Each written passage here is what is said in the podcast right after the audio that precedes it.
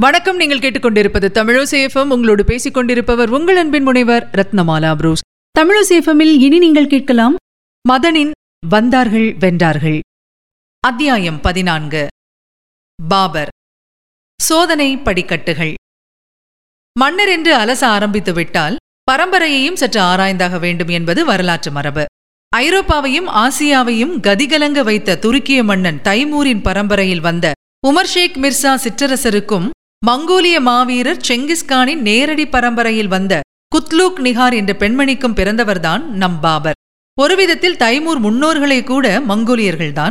செங்கிஸ்கான் காலத்தில் ஆப்கானிஸ்தானிலும் உஸ்பெகிஸ்தானிலும் செட்டிலாகி அங்கு வாழ்ந்து வந்த துருக்கிய இனத்தோடு பிற்பாடு இரண்டர கலந்தவர்கள்.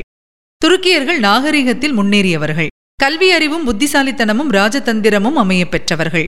மங்கோலியர்களோ யாருக்கும் அஞ்சாத ஆவேசமான போர் வீரர்கள் இந்த இரு இனங்களின் ரத்தமும் சரியான விகிதத்தில் கலந்து ஒருவர் உடலில் ஓடினால் கேட்க வேண்டுமா? பாபரின் உடலில் இந்த துடிப்பான வீரமும் விவேகமும் கலந்த இரத்தக்கலவை ஓடியதால்தான் அவரால் சராசரி மனிதர்களால் எண்ணி பார்க்க முடியாத சோதனைகளையெல்லாம் கடந்து பிற்பாடு இந்தியாவின் தீர்க்கமான ஒரு சாம்ராஜ்யத்தை துவக்கி உலக புகழ் பெற முடிந்தது. ஆனால் ஒன்றை மட்டும் மாவீரர் பாபராலேயே தடுக்க முடியவில்லை. அவர் நிறுவிய சாம்ராஜ்யத்துக்கு முகலாய சாம்ராஜ்யம் என்று பிற்பாடு வரலாறு பெயரிட்டதை. தன்னுடைய தந்தையின் துருக்கிய பரம்பரை குறித்துத்தான் பாபர் பெருமையாக சொல்லிக் கொள்வது வழக்கம். தாய் வழி வந்த மங்கோலிய இனத்தை சற்று இரண்டாம் பட்சமாகவே கருதினார் அவர். அப்போதெல்லாம் மங்கோலியர்கள் என்றாலே வெறும் மூர்க்கத்தனமான நாடோடிகள் என்று கருதப்பட்டதுதான் காரணம். பாரசீக மொழியில் மொகல் என்றால் மங்கோலியர் என்று பொருள். பிற்பாடு சரித்திரத்தில் பாபரும் அவருடைய வழித்தோன்றல்களும் மொகலாயர்கள் என்று அழைக்கப்படப் போவது பாபருக்கு முன்பே தெரிந்திருந்தால் அவர் மிகவும் தர்ம சங்கடப்பட்டு போயிருப்பார். பாபரின் அப்பாவுக்கு வருவோம். தைமூரின் சாமர்கண்ட் தலைநகருக்கு கீழே சில நூறு மைல் தொலைவில் உள்ள பெர்கானா என்ற பிரதேசத்தை ஆண்டு வந்த பாபரின் தந்தை உமர் ஷேக் மிர்சா பற்றி சுவையான தகவல்கள் இருக்கின்றன. உமர் ஷேக் சற்று குள்ளம் அகலமான மார்பு பெரிய தொப்பை. அவர் பெருமூச்சு விடும் போதெல்லாம் அவருடைய மேலாடையை இணைத்த பொத்தான்கள் பட்டென்று அருந்து விழுவது வழக்கம். அது பற்றியெல்லாம் அவர் கவலைப்பட்டதில்லை. மனிதர் என்ன பரிமாறினாலும் முகம் சுழிக்காமல் நிறைய சாப்பிடுவார். பெருங்குடியர் படு ஜாலியான நண்பர். ஜமா சேர்ந்து விட்டால் உமர் ஷேக் விதவிதமான பாரசீக கவிதைகளை உறக்க அனுபவித்து பாடுவார். கூடவே ம் என்ன பிரயோஜனம்? என்னால் ஒரு கவிதை கூட ஏற்ற முடியவில்லையே என்று புலம்புவார். அழகான பெண்களைக் கண்டால் அவர் முகம் ஏகமாக மலரும். குறும்பான பேச்சுக்கள் வெடிக்கும். ஆனால் குத்துச்சண்டை என்று வந்துவிட்டால் உமர் ஷேக்கை எதிர்த்து யாரும் நிற்க முடியாது. அநேகமாக ஒரே குத்துதான் விடுவது வழக்கம். எதிராளி மல்லாந்து விழாமல் இருந்ததே கிடையாது. ஒரு நாள் அதாவது கிபி ஆயிரத்து நானூற்று தொன்னூற்று நான்கு ஜூன் எட்டாம் தேதி. காலையில் மேல் மாடியில் தான் வளர்த்த புறாக்களுக்கு தீனி கொடுத்து கொண்டிருந்த போது வீரம் பெருந்தன்மை குறும்பு ரசிப்பு எல்லாம் ஒரு சேரப்பட்ட உமர் ஷேக் மிர்சாவின் கால் தடுக்கியது. திகைத்து பறந்த புறாக்களுடன் தானும் ஒரு பறந்தை போல கீழே வந்து விழுந்த மறுக்கணம் அவர் உயிர் மேலே பறந்துவிட்டது இவ்வளவு நுணுக்கமான ரசனையோடு உமர் ஷேக்கு விவரித்திருப்பவர் அவருடைய மகன் பாபர்தான். பாபர்நாமா என்ற உலக பிரசித்தி பெற்ற அவரது சுயசரிதையில். தந்தை மறைந்த உடனே பெர்கானா சிற்றரசின் ஆட்சி பொறுப்பை ஏற்ற பாபருக்கு வயது பதினொன்று. தைமூர் ஆண்ட பறந்து விரிந்த சாம்ராஜ்யம் பல சிறு சிறு பகுதிகளாக சிதறி பிரிந்து போய் ஒவ்வொரு பகுதியையும் ஒரு சிற்றரசர் ஆண்ட காலம் அது. எல்லோருமே தைமூர் வழிவந்த பங்காளிகள்தான். நாமும் ஒரு தைமூராக வேண்டும் என்று ஒவ்வொருவரும் கனவு கண்டு வந்தவர்கள். உமர் ஷேக் இறந்து அவருடைய பதினோரு வயது சிறுவன் ஆட்சிக்கு வந்திருக்கும் செய்தி கேள்விப்பட்டவுடனேயே அண்டை நாட்டு சிற்றரசர்கள் இருவர் அதாவது மாமன்மார்கள் படையுடன் பெர்கானாவை கைப்பற்ற வந்து சேர்ந்தார்கள். ஆட்சி பொறுப்பை ஏற்ற சில மாதங்களிலேயே தன் கம்பீரத்தாலும் கண்ணியத்தாலும் மக்கள் மதிப்பை பெற்றிருந்தார் பாபர். எல்லைக்குள் படை நுழைந்தவுடன் பதற்றமோ பயமோ காட்டாமல் படை வீரர்களையும் மக்களையும் கூட்டி நாம் யாரும் ஓடக்கூடாது. எதிரிகளுடன் போர் புரிந்து அவர்களை தடுத்து நிறுத்தியாக வேண்டும் என்று கண்டிப்புடன் இந்த சிறுவர் முழங்கியது குறித்து எல்லோரும் பெருமைப்பட்டனர். பாபரின் தலைமையில் படை வீரர்களும் மக்களும் ஒன்று திறந்து காட்டிய துடிப்பான எதிர்ப்பை கண்டு எதிரிகள் பின்வாங்கி திரும்பினார்கள். அத்தோடு நிறுத்திக் கொள்ளவில்லை பாபர். ஆலோசகர்களையும் படைத்தளபதிகளையும் அழைத்து நாம் வெறுமனே பெருங்கானாவில் அமர்ந்து கொண்டிருந்தால் இன்றில்லாவிட்டாலும் நாளை நாம் இதையும் இழக்க நேரிடும். ஆகவே சாமர்கண்ட் நகரை நாம் கைப்பற்றி நம் பலத்தையும் செல்வாக்கையும் கூட்டிக் கொள்ள வேண்டும். அதற்கான படையெடுப்புக்கு ஏற்பாடுகள் உடனே நடக்க வேண்டும் என்றார். அந்த சமயம் பார்த்து சாமர்கண்ட் அரசர் காலமானதால் அங்கே குழப்பமான சூழ்நிலை நிலவியது. இதுதான் தருணம் என்று முழங்கிய பாபர் தலைமையில் கிளம்பிய ஒரு படை சாமர்கண்ட் நகரை அடைந்தது. அப்போது பாபரின் வயது பதிமூன்று சாமர்கண்ட் கோட்டை வாயிலை நெருங்கிய பாபர் கண்களில் வியப்பு. ஏற்கனவே அங்கே இரு படைகள் கோட்டை கதவை முட்டிக் கொண்டிருந்தன. பாபரைப் போலவே அண்டை பிரதேசங்களை ஆண்டு வந்த இரு இளவரசர்கள் தலைமையில். அவர்களில் ஒருவர் வந்திருந்தது அந்த ஊரில் வசித்து வந்த தன் காதலியை தூக்கிக் கொண்டு போவதற்காக என்பதை விசாரித்து தெரிந்து கொண்டார் பாபர். உடனே தன் படையையும் அந்த இளவரசருக்கு அனுப்பி உதவினார் பாபர். இதனால் விரைவாக காதலர்கள் இணைந்தனர். பதிலுக்கு அந்த காதல் இளவரசரின் படை பாபர் படையுடன் கூட்டணி அமைத்தது. இதற்குள் குளிர்கால பனிப்புயல் சாமர்கண்ட் நகரை தாக்கவே தாக்குதலை நிறுத்திவிட்டு பெர்கானா திரும்பினார் பாபர். சில மாதங்களில் மறுபடி ஒரு படையுடன் சாமர்கண்ட் நகரை சென்றடைந்த பாபர் ஏழு மாத முற்றுகைக்குப் பிறகு அந்த நகரை தன் பதினான்காவது வயதில் கைப்பற்றினார். சாமர்கண்ட் நகர் அரியணையில் அமர்ந்த கையோடு மறக்காமல் தைமூரின் கல்லறைக்கு கிளம்பிச் சென்று மலர் வளையம் வைத்து மரியாதை செலுத்திய பாபர் அதையடுத்து ஆர்வத்துடன் நுழைந்து பல மணி நேரங்கள் செலவிட்டது நகரில் இருந்த புகழ்பெற்ற நூல் நிலையங்களில்தான். மாலை நேரத்தில் சாமர்கண்டின் புகழ்பெற்ற விஸ்தாரமான தோட்டங்களில் வாக்கிங். ஆனால் விதி பாபரை நிம்மதியாக இருக்க விடவில்லை. சாமர்கண்ட் நகரம் மூன்றே மாதங்கள்தான் பாபர் கைவசம் இருந்தது. கடுமையான குளிர்காலத்தைத் தொடர்ந்து ஊரில் பஞ்சம் ஏற்பட இந்த இளைஞருடன் இருப்பதில் உடனடியான பலன் ஏதும் இருக்காது போலிருக்கிறது என்று எண்ணிய பல படைத்தளபதிகளும் வீரர்களும் பாபரை கைவிட்டுவிட்டு வெளியேறினார்கள். மிகவும் விசுவாசமானவர்கள் என்று நான் நினைத்திருந்தவர்கள் கூட ஓடிவிட்டதுதான் என் நெஞ்சை தைத்தது என்று சுயசரிதையில் குறிப்பிடுகிறார் பாபர். சாமர்கண்ட் நகரில் பாபர் தங்கியிருந்த இத்தருணத்தில் பெர்கானாவில் உள்ள சில பிரபுக்கள் பாபர் பதினாலு வயது சிறுவனாக நமக்கு அடங்கி ஒடுங்கி நடப்பார் என்று தோன்றவில்லை. ஆகவே அவரை ஓரங்கட்டினால்தான் நாம் செல்வாக்குடன் வாழ முடியும் என்று சதி ஆலோசனையில் இறங்கினார்கள். பாபரின் சாதுவான இளைய சகோதரர் ஒருவரை பட்டத்தில் அமர்த்த திட்டம் போட்டார்கள். அவருக்கு வயது பன்னிரண்டு. இந்த தகவல் வந்து சேர கைவசம் இருந்த படை வீரர்களை திரட்டிக்கொண்டு சாமர்கண்டிலிருந்து பெர்கானா கிளம்பினார் பாபர். அங்கே போய் சேருவதற்குள் அவருடைய தம்பிக்கு பட்டம் சூட்டி ஒரு புதிய படையுடன் பிரபுக்கள் பாபரை எதிர்த்து நின்றார்கள். சரிதான் திரும்பலாம் என்று பார்த்தால் சாமர்கண்ட் நகரும் பறிபோய்விட்டது. இப்படி சாமர்கண்ட் பெர்கானா இரண்டையும் ஏக காலத்தில் இழந்து நட்ட நடுவில் நின்றார் பாபர். சில நூறு பேரே கொண்ட தன் சிறு படையுடன் பாலைவனத்தின் நடுவே குஜண்ட் என்ற இடத்தில் சிறு மண்கோட்டைக்குள் புகுந்து கொண்டு குளிரில் நடுங்கியவாறு பாபர் சில மாதங்கள் கழிக்க வேண்டியதாயிற்று. எத்தனையோ சோதனைகளை சந்தித்துக் கொண்டிருக்கும் ஒரு பதினாலு வயது சிறுவனை ஆண்டவன் இப்படி தொடர்ந்து சோதிக்க வேண்டுமா என்ற எண்ணம் தோன்றியவுடன் என் நெஞ்சம் அடைத்துக் கொண்டது.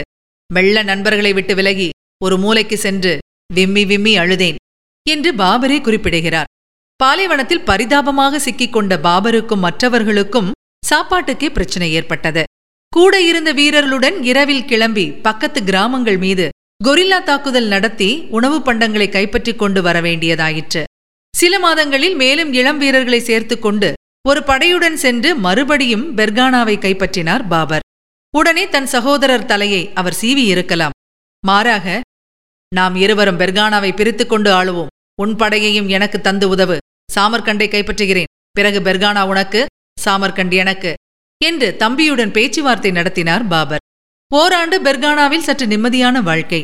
அப்போதுதான் பதினாறாவது வயதில் பாபருக்கு முதல் திருமணம் நடந்தது. உறவுக்கார பெண். எத்தனையோ லட்சியங்கள் ஏதேதோ கனவுகள். இல்லற வாழ்க்கையில் எனக்கு நாட்டமில்லை. என் மனைவி மீது விருப்பமும் வரவில்லை. அதற்காக அவள் மீது நான் வெறுப்பாக இருந்தேன் என்று அர்த்தமல்ல. தவிர இந்த விஷயத்தில் எனக்கு கூச்ச சுபாவம் இருந்தது. ஆகவே பத்து பதினைந்து நாட்களுக்கு ஒருமுறைதான் படுக்கை அறையில் நுழைந்தேன் என்று சொல்லலாம். அதுவே பிறகு மாதத்துக்கு ஒருமுறை என்றானது. அதுவும் என் அம்மா என்னை கடிந்து கொண்டதால்தான் இப்படி சொல்கிறார் பாபர். சில ஆண்டுகளில் வெறுத்துப் போன திருமதி பாபர் விட்டால் போதும் என்று கணவரை பிரிந்து சென்று விட்டதாக வரலாற்று குறிப்பு தெரிவிக்கிறது. கிபி ஆயிரத்து ஐநூறு. ஓரளவு வசதியாக படை சேர்ந்தவுடன் சாமர்கண்டுக்கு கிளம்ப பாபர் தயாரான போது விதி மறுபடியும் குறுக்கே கால் நீட்டியது. தைமூர் பரம்பரையில் வந்த ஷைபானி கான் என்னும் மூர்க்கமும் போர்த்திறனும் கொண்ட ஒரு நாடோடி மன்னர் முந்திக் கொண்டு சாமர்கண்ட் நகரை கைப்பற்றினார். உஸ்பெக் நாட்டை சேர்ந்த ஷைபானி கானின் குதிரைப்படை திறமையும் வேகமும் கொண்டது. பெர்கானா தளபதிகள் இதை பாபரிடம் எடுத்து சொல்லி சற்று பொறுப்போம் என்றனர். இல்லை சாமர்கண்ட் கிளம்பி செல்வதுதான் நல்லது. அந்த மக்களை ஆதரவோடு நடத்தியவன் நான். இப்போது வந்து சேர்ந்திருக்கும் இந்த முரட்டு மன்னனை அவர்கள் நிச்சயம் மனதளவில் அங்கீகரிக்க மாட்டார்கள். மக்கள் ஆதரவு எனக்குத்தான் இருக்கும். ஆகவே முதலில் நாம் அங்கே போய் சேர்வோம். பிறகு ஷைபானி கானை சமாளிக்க ஏதாவது வழி தோன்றும் என்றார் பாபர். இரவு பன்னிரண்டு மணி சுமாருக்கு பாபர் படை சாமர்கண்ட் நகரை சென்றடைந்தது. தைமூர் ஸ்டைலில் கோட்டைக்கு வெளியே ஒரு பெரிய பூங்காவில் எந்த ஆபத்தையும் எதிர்நோக்காமல் ஷைபானி கான் ஓய்வெடுத்துக் கொண்டிருக்க சத்தம் போடாமல் பாபரின் படைவீரர்கள் ஐம்பது பேர் கோட்டை சுவரில் ஏணிகளை பொருத்தி உள்ளே குதித்து கதவை திறந்துவிட பாபரின் படை சந்தடி செய்யாமல் உள்ளே புகுந்து கொண்டு கோட்டை கதவை மூடிக்கொண்டு விட்டது.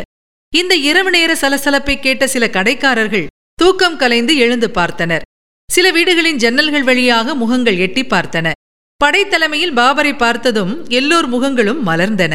குரல் எழுப்பாமல் உற்சாகத்துடன் சைகையாலேயே பாபரை வரவேற்றார்கள். அதிகாலையில் கோட்டைக்குள் மையத்தில் இருந்த மாளிகை மீது கொடியேற்றி பாபர் கம்பீரமாக காட்சியளிக்க திரண்டு வந்த ஊர் மக்கள் மகிழ்ச்சி குரல் எழுப்பினர். பாபரின் திட்டப்படி அவருடைய படை வீரர்கள் கூட்டத்துக்குள் புகுந்து மக்களை தூண்டிவிட பாபர் வாழ்க என்கிற ரீதியில் மக்களின் ஒன்றிணைந்த முழக்கம் வெளியே இருந்த ஷைபானி கான் காதுகளில் விழுந்தது. கான் திகைத்துப் போனார். உள்ளே இருந்து தொடர்ந்து கேட்ட வெற்றி முழக்கம் அவரை சஞ்சலப்படுத்தியது. ஊரே திரண்டு வெளியே வந்து தங்கள் மீது பாயப் போகிறதோ என்று கற்பனை செய்து கொண்ட ஷைபானிகான் படை நகரை விட்டே வெளியேறிவிட்டது. ஆனால் ஷைபானிகான் லேசுப்பட்ட வீரர் அல்ல. ஒரு பெரும் படையுடன் சில மாதங்களில் திரும்பிய அவருடைய படை சாமர்கண்ட் நகரை சுற்றி வளைத்துக் கொண்டது. போரில் இறங்க வேண்டி வரும் என்று பாபர் கணக்கு போட்டால் ஷைபானிகான் எண்ணம் வேறாக இருந்தது. நேரடி மோதலில் இறங்காமல் வலுவான நெருக்கமான முற்றுகையில் இறங்கினார் ஷைபானிகான். சில மாதங்களில் கோட்டைக்குள் உணவுப் பண்டங்கள் தீர்ந்துவிட பாபரும் மற்றவர்களும் சாப்பாட்டுக்கு கழுதைகளை கொன்று அதன் இறைச்சியை சுட்டு சாப்பிட வேண்டிய அவலமான நிலை ஏற்பட்டது. பழையபடி நம்பிக்கை இழந்த சில படைத்தளபதிகளும் பொறுமை இழந்த வீரர்களும் சிறு சிறு கூட்டமாக இரவில் கோட்டையிலிருந்து வெளியே குதித்து ஓடிவிட ஷைபானி கானிடம் பாபர் வெள்ளை கொடி காண்பித்து சமரசம் பேச வேண்டியதாயிற்று. அந்த சமாதான ஒப்பந்த அடிப்படையில் தன் சகோதரி கான்சாத்தாவை ஷைபானி கானுக்கு வேண்டா வெறுப்பாக பாபர் திருமணம் செய்து வைக்க வேண்டி வந்தது. மறுநாள் இரவு பாபரும் அவர் தாயும் நெருங்கிய சகாக்களுடன் சந்தடி செய்யாமல் கோட்டையை விட்டு தப்பி வெளியேறினார்கள். இப்போது பாபரிடம் மிச்சமிருந்தது எதுவுமில்லை மன உறுதியை தவிர. இந்தியாவை நோக்கி வாழ்க்கையில் முன்னேறுவது எப்படி சோதனைகளை ஜெயிப்பது எப்படி என்றெல்லாம் வழிகாட்ட இன்றளவில் ஏராளமான புத்தகங்கள் வெளிவருகின்றன. அந்த வகையில் பாபரின் சுயசரிதை புத்துணர்ச்சியும் தன்னம்பிக்கையும் தரும் ஒரு சிறந்த புத்தகம். ஆகவேதான் உலக இலக்கியத்தில் பெருமை வாய்ந்த சுயசரிதைகளில் ஒன்றாக பாபர் நாமா கருதப்படுகிறது. துருக்கிய மொழியில் பாபரால் அதாவது டெல்லி பாதுஷாவாக ஆன பிறகு எழுதப்பட்டு பிற்பாடு பாரசீக மொழியில் தயாரிக்கப்பட்டு ஆயிரத்தி எண்ணூற்று இருபத்தி ஆறாம் ஆண்டு ஆங்கிலத்திலும் இந்த நூல் மொழிபெயர்க்கப்பட்டது.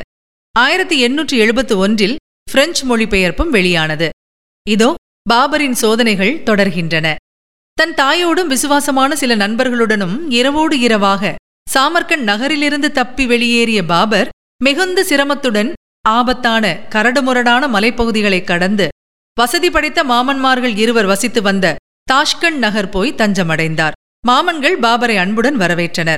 சண்டை என்று வந்தால் ஆவேசமாக மோதல் விருந்தாளி என்று வந்தால் விமரிசையாக உபசரிப்பு இது அந்த இனத்தின் வழக்கம். இருப்பினும் பாபர் ரொம்ப நொந்து போனார். தன் சுயசரிதையில் தாஷ்கண்டில் தங்கியிருந்த போது வறுமையும் எனக்கேற்பட்ட அவமானங்களும் மனதை பாரமாக அழுத்தின. எனக்கென்று ஒரு நாடு இல்லை வீடு கூட இல்லை. என் சகாக்கள் பலர் என்னை விட்டு ஓடிவிட்டனர். இருக்கும் சிலரோ துவண்டு போய் கிடக்கிறார்கள். என்ன செய்வதென்றே புரியவில்லை. இதுபோன்ற சமயங்களில் யாரை பார்த்தாலும் அவமான உணர்ச்சி.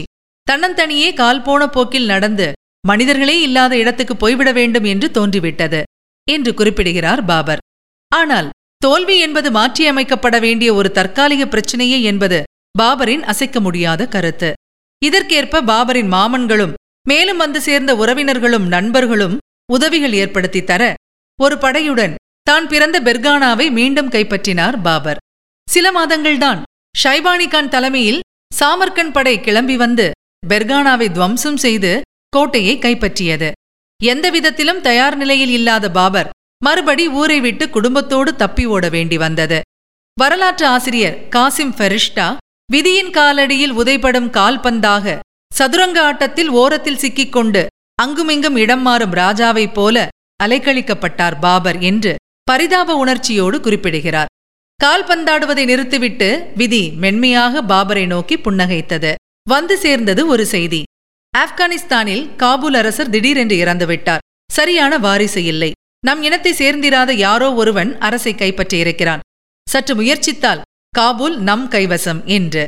உடனே பாபரிடம் ஆர்வமும் புத்துணர்ச்சியும் உத்வேகமும் எங்கிருந்தோ வந்து புகுந்து கொள்ள சுமார் இருநூறு பேர் கொண்ட படையை திரட்டிக்கொண்டு காபுல் நோக்கி கிளம்பினார் அவர். முன்னேற்ற பாதையில் நடைபோடுபவர்களைத்தானே உலகம் காதலிக்கிறது. காபூலை நோக்கி பாபர் கிளம்பிவிட்ட தகவல் பரவியதும் வழிநெடுக இருந்த பல கிராமங்களிலிருந்து வீர இளைஞர்கள் பாபருடன் சேர்ந்து கொண்டனர். போக போக படை பறந்து விரிந்தது. பெர்கானாவுக்கு கிழக்கே ஹிந்துகுஷ் மலைத்தொடரை பாதுகாப்பு அரணாக கொண்டதால் யாரும் அவ்வளவு சுலபத்தில் அண்ட முடியாத காபூல் நகரத்து எல்லையை அடைந்தவுடனே பாபர் தலைமையில் ஒரு பெரும்படை நாளாக பிரிந்து காபூலை சூழ்ந்து கொள்ள வந்து கொண்டிருக்கிறது என்று ஒரு செய்தியை முன்கூட்டியே அனுப்பினார் பாபர். மிரண்டு போன காபூல் மன்னன் தன் படையுடன் கோட்டைக்கு வெளியே வந்து சம்பிரதாயமாக சற்று நேரம் அம்புகளை எய்துவிட்டு பிறகு ஓட்டமெடுத்தான். கிபி ஆயிரத்து ஐநூற்று நான்கில் காபூல் அரியணையில் அமர்ந்தார் பாபர். இத்தனை சோதனை சூறாவளிகளையும் கடந்து காபூலை கைப்பற்றிய போது பாபருக்கு வயது இருபத்தி இரண்டு என்பதை நினைத்து பார்க்கும்போது பிரமிப்பு பல மடங்காகிறது. இந்த சாதனைக்கு பாபரின் மன உறுதி மட்டுமல்ல உடல் உறுதியும் ஒரு முக்கிய காரணம். குதிரை ஏற்றம் மல்யுத்தம் வாட்பயிற்சி இவற்றில் பாபர் ஈடுபடாத நாளில்லை. தன் உடல் வலிமையை நிரூபிக்க பாபர் அவ்வப்போது தன் கைகளால் இரு நண்பர்களை அலேக் என்று தூக்கிக் கொண்டு கோட்டை உச்சியில் ஓடி காட்டுவது வழக்கம். வழியில் குறுக்கிடும் எந்த பெரிய நதியிலும் இறங்கி இக்கரைக்கு அக்கறை நீச்சல் அடிப்பதும் பாபருக்கு பழக்கம். பிற்பாடு இந்தியாவில் கங்கை நதியையும் அவர் விட்டு வைக்கவில்லை. தன் மகன் காபூல் அரியணையில் அமர்ந்ததை பார்த்த பிறகு ஓராண்டு கழித்து பாபரின் அன்னை காலமானார். மூன்று ஆண்டுகளுக்குப் பிறகு மார்ச் ஏழு கிபி ஆயிரத்து ஐநூற்று எட்டில் பாபருக்கு மூத்த மகன் பிறக்க ஹுமாயூன் என்று குழந்தைக்கு பெயரிடப்பட்டது. ஹுமாயூனை தொடர்ந்து ஆயிரத்தி ஐநூற்று ஒன்பதில் ஒரு மகனும் ஆயிரத்தி ஐநூற்று பதினாறில் ஒரு மகனும் பாபருக்கு பிறந்தனர். அந்த இரண்டு மகன்களின் பெயர் முறையே காம்ரான் மற்றும் அஸ்காரி. ஆயிரத்தி ஐநூற்று பத்தொன்பதில் இந்தியாவுக்குள் பாபர் புகுந்த கையோடு பிறந்ததால் தன் கடைசி மகனுக்கு ஹிண்டால் என்று பெயரிட்டார் பாபர். பாபரின் மற்ற மனைவிகள் பற்றி பிற்பாடு. காபூல் ஒரு அற்புதமான பிஸியான நகரம். நகரை ஒரு ரவுண்ட் அடித்தவுடன் பாபர் மெய்சிலிர்த்து போனார். சோலைகளும் மலைகளும் நதிகளும் நீர்த்தேக்கங்களுமாக அத்தனை அழகு. சுவையான கனிகள் எங்கு பார்த்தாலும் மலர்கள். தவிர எத்தனை விதமான மக்கள்? ஐரோப்பிய அரேபிய இந்திய சீன வியாபாரிகளுக்கு ஒரு முக்கிய ஜங்ஷனாக காபூல் இருந்தது. இதுவரை துருக்கிய மொழி மட்டுமே பாபருக்கு பரிச்சயம். காபூலில் பலதரப்பு மக்களால் பேசப்பட்ட மொழிகளோ பாரசீகம் இந்தி ஆங்கிலம் சீனம் மற்றும் ஆப்பிரிக்க மொழிகள் என்று டஜனுக்கும் மேல். இது ஒரு புறம் இருக்க ஒவ்வொரு ஆண்டும் பத்தாயிரத்துக்கு மேற்பட்ட குதிரைகள் ஒரு நாட்டுக்கு ஏற்றுமதி ஆனதையும் அங்கிருந்து கண்ணை பறிக்கும் பட்டுத் துணிகள் முத்துக்கள் உயர் ரக சர்க்கரை ஏலக்காய் மற்றும் வாசனை திரவியங்கள் வந்திறங்குவதைக் கண்டதும் பாபருக்கு வியப்பு. எந்த நாட்டோடு இப்படி ஒரு பிரம்மாண்ட வியாபாரம் என்று ஆர்வத்துடன் விசாரித்தால் இந்தியா என்று பதில் வந்தது. முதல் தடவையாக இந்தியா பாபரின் இதயத்தில் ஒரு மூலையில் புகுந்து கொண்டது அப்போதுதான். காபூலில் வசதியாக அமர்ந்து ஆட்சியை துவக்கிய மறுகையோடு பாபர் தன் பங்குக்கு ஒரு புதிய அழகான தோட்டத்தை உருவாக்கினார். கடைசி வரை தான் அமைத்த அந்த அழகிய தோட்டத்தை பாபர் மறக்கவில்லை. அவர் உயிலின்படி பாபரின் உடல் கடைசியாக காபூலுக்கு கொண்டு செல்லப்பட்டு அந்த தோட்டத்தில்தான் புதைக்கப்பட்டது.